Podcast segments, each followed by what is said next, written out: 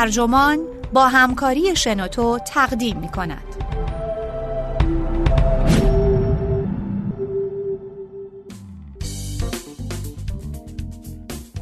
تمایل ما به سرزنش قربانیان از کجا برمیخیزد؟ نوشته کیلی وبرز ترجمه احسان یزدانی منبع آتلانتیک ترجمه شده در سایت ترجمان گوینده اکرم عبدی.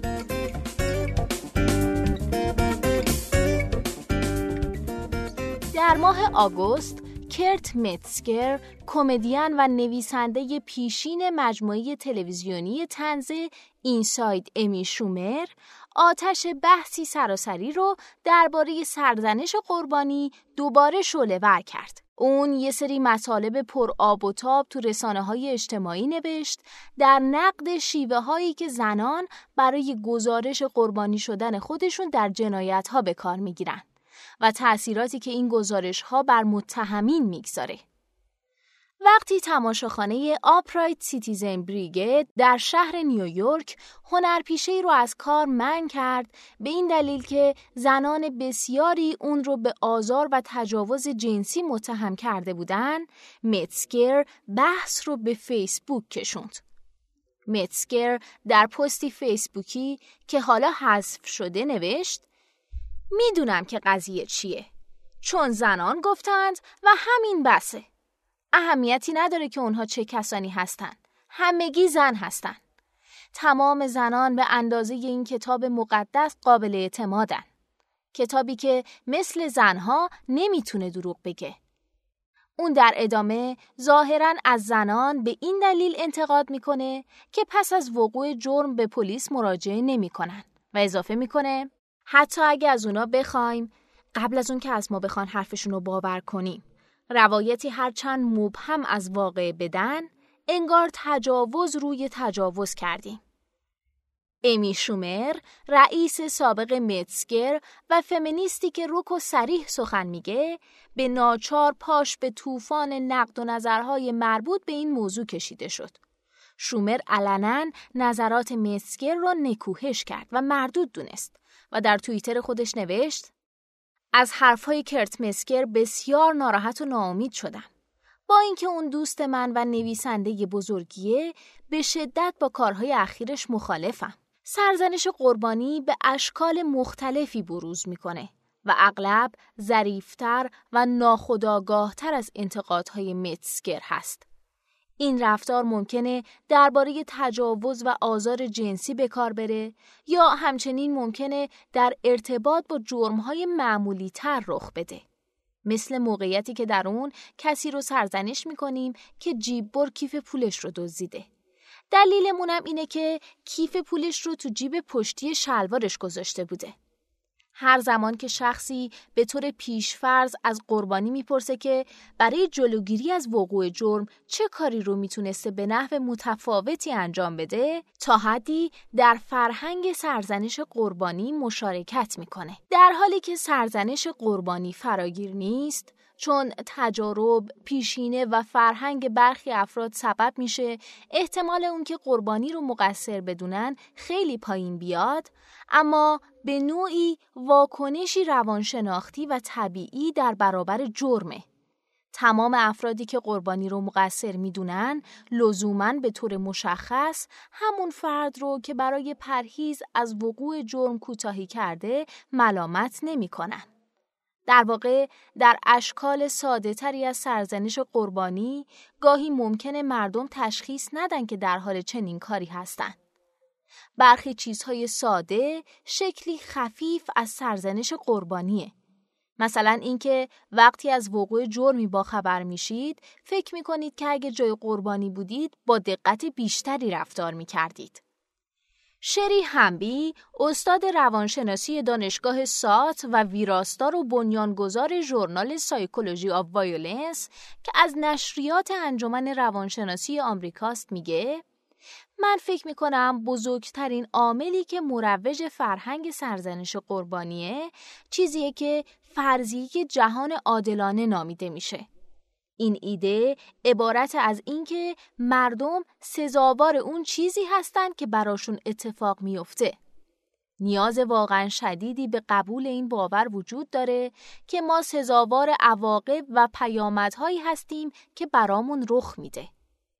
همبی توضیح میده که میل به عادلانه و منصفانه دیدن جهان شاید در بین آمریکایی ها حتی قوی تر هم باشه.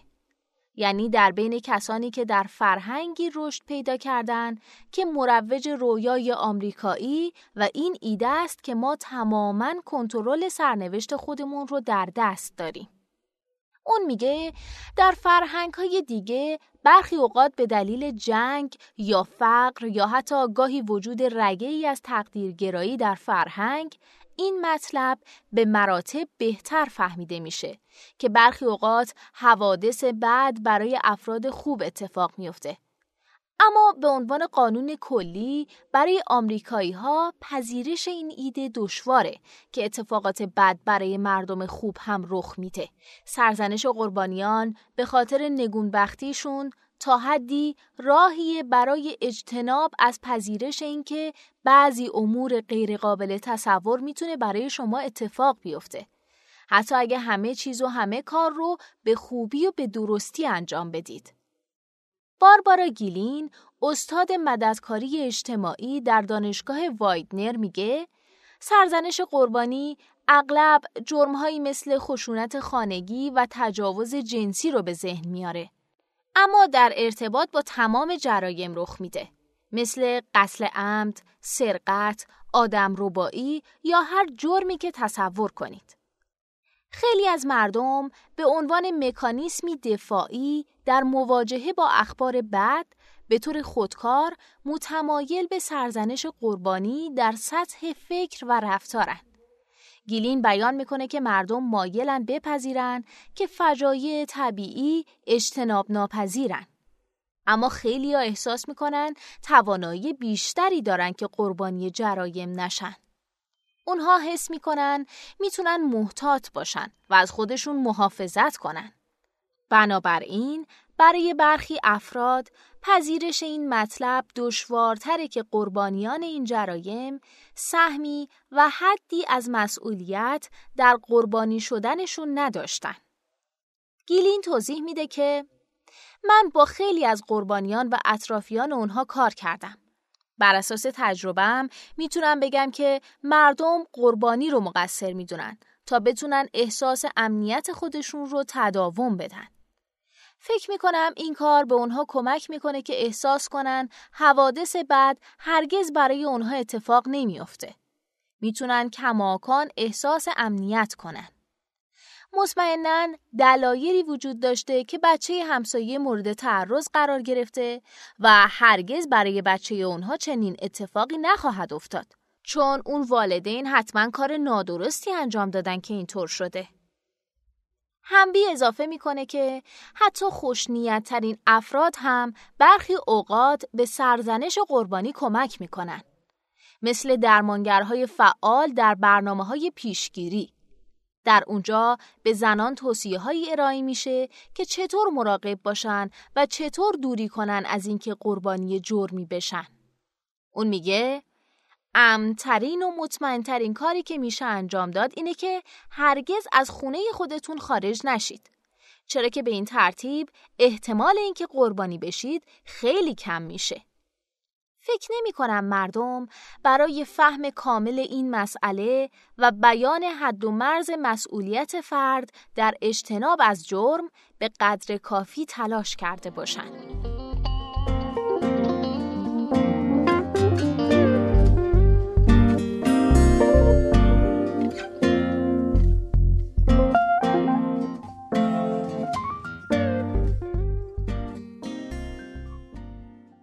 لورا نیمی محقق فوق دکترای روانشناسی در دانشگاه هاروارد و لیان یانگ استاد روانشناسی کالج بوستون تحقیقی رو به انجام رسوندن به این امید که به پدیده سرزنش قربانی به شکلی مستقیم بپردازن. این دو پژوهشگر تابستان سال 2016 یافته های خودشون رو در پژوهشنامه Personality and Social Psychology منتشر کردند. تحقیق اونها که 994 شرکت کننده و چهار مطالعه مستقیم رو در بر گرفته به یافته های مهمی منتهی شده. اول اینکه اونها پی بردند ارزش های اخلاقی نقشی مهم در تعیین این موضوع دارند که چقدر احتمال داره فردی دست به رفتارهایی بزنه که قربانی رو مقصر می‌دونن. مثل اینکه قربانی رو فردی مسئله دار بدونن به جای اینکه اون رو آسیب دیده ببینن. و بنابراین قربانی شدن در جرم رو انگی مضاعف برای اون بدونن. نیمی و یونگ دو مجموعه اولیه از ارزش‌های اخلاقی رو مشخص کردند. ارزش‌های پیوندی و ارزش‌های فردگرا. گرچه تک تک افراد ترکیبی از عناصر این دو مجموعه رو دارند، افرادی که ارزش‌های پیوندی قویتری از خودشون نشون میدن، بیشتر متمایلن که از گروه یا منافع گروهی به عنوان کلیت یک پارچه محافظت کنند.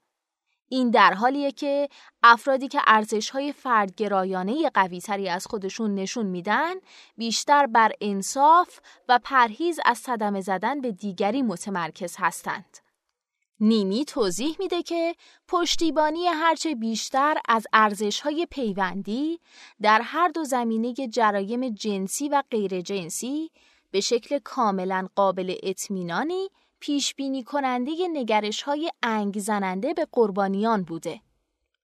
افرادی که طرفدار ارزش های پیوندی هستند بیشتر احتمال داره که قربانی رو مستحق سرزنش بدونند.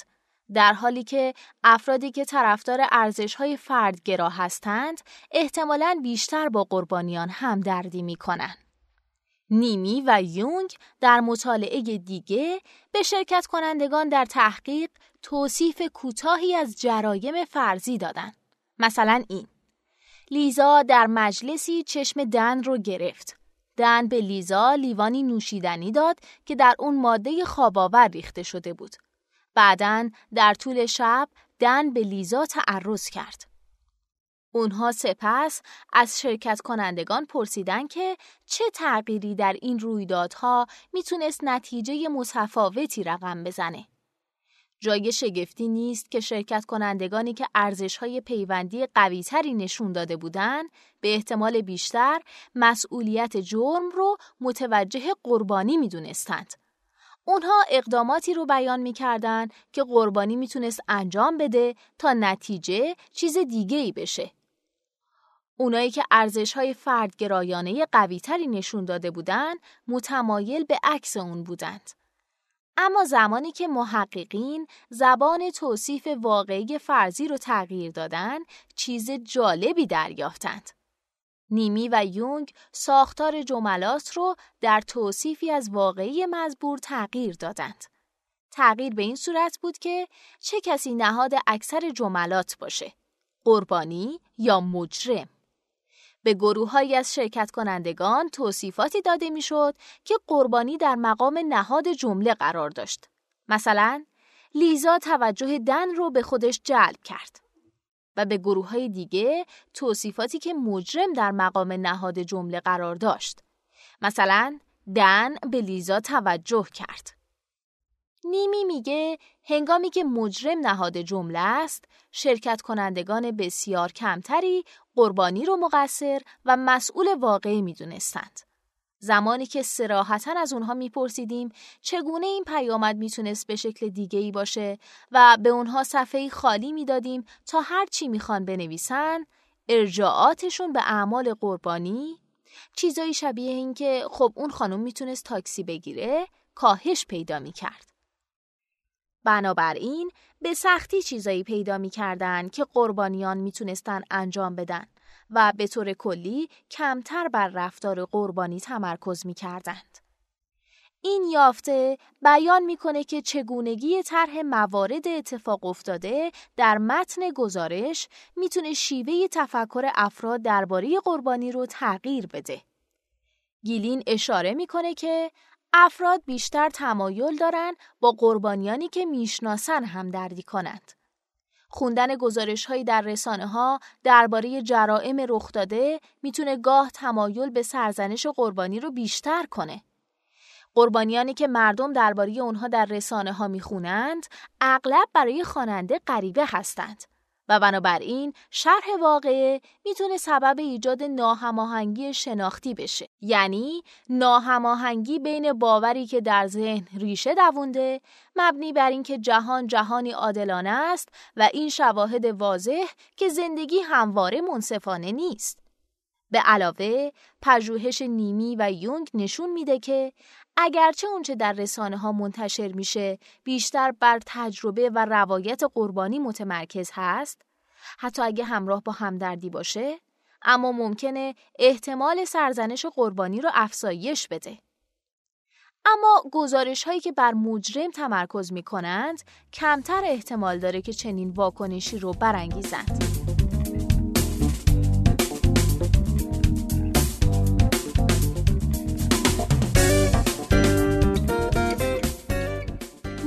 میگه یافته این تحقیق به این خاطر جالبه که میگه می‌خوایم رفتاری همراه با همدردی داشته باشیم و توجه خودمون رو به قربانی معطوف کنیم و دلسوزی خودمون رو ابراز کنیم.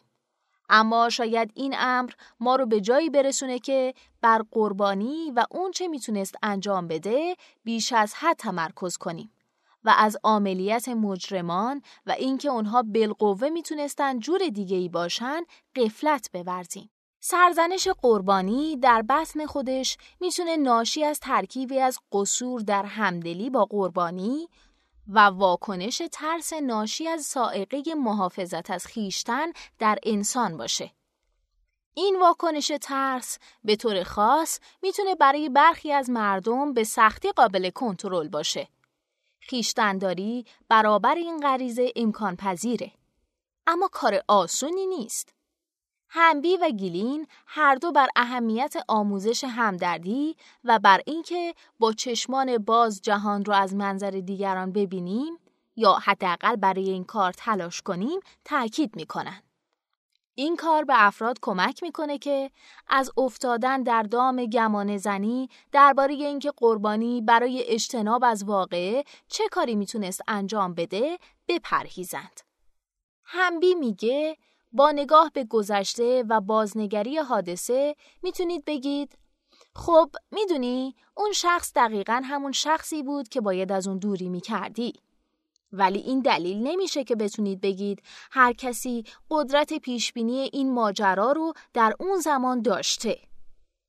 نیمی اظهار می‌کنه که رسیدن به ریشه این مشکل ممکنه نیازمند بازسازی شیوه تفکری باشه که از طریق اون درباره قربانی و مجرم مخصوصا در ارتباط با تجاوز جنسی فکر می‌کنیم.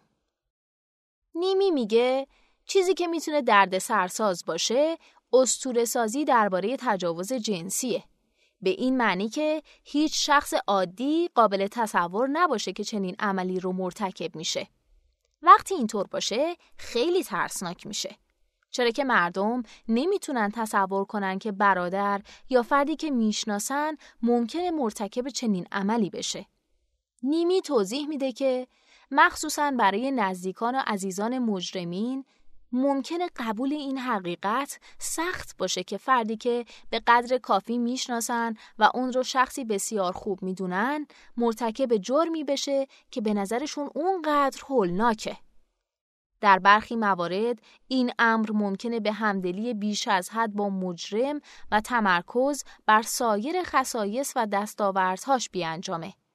مثل اونچه درباره پوشش خبری تجاوز جنسی استنفورد اتفاق افتاد. بروک ترنر به جای اون که متهم به تجاوز جنسی توصیف بشه، ستاره درخشان در ورزش شنا معرفی شد. این نوع دیگه ای از مکانیسم دفاعیه که نزدیکان مجرم رو به انکار یا کاهش جرم اون سوق میدن. به این منظور که از این فرایند شناختی دشوار یعنی پذیرش اینکه مجرم چنین کاری رو انجام داده اجتناب کنند. فارغ از اینکه می‌خوایم چه چیزی رو باور کنیم جهان جای عادلانه ای نیست و پذیرش اینکه برخی اوقات اتفاقات بد برای افراد خوب رخ میده و همینطور اینکه افراد به ظاهر معمولی گاهی مرتکب کارهای بدی میشند مستلزم تلاش ذهنی و شناختی دشواره. خیلی ممنونم که با من تا انتهای این پادکست همراه بودید. امیدوارم که مطالب ذکر شده براتون مفید و جالب واقع شده باشه. اگه شما هم مطلبی دارید که فکر می‌کنید می‌تونه برای بقیه جالب باشه اون رو در قالب یه فایل صوتی در سایت شنوتو با بقیه دوستان به اشتراک بگذارید ممنونم